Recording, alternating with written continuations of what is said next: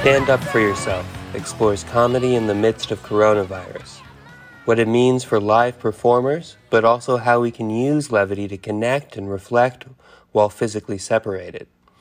Stand up sets recorded in isolation, and interviews with comedians about what it's like to be funny in this time of social distancing.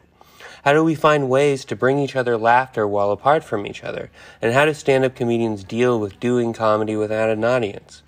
Hopefully, we can have some laughs together and maybe learn something about ourselves as well.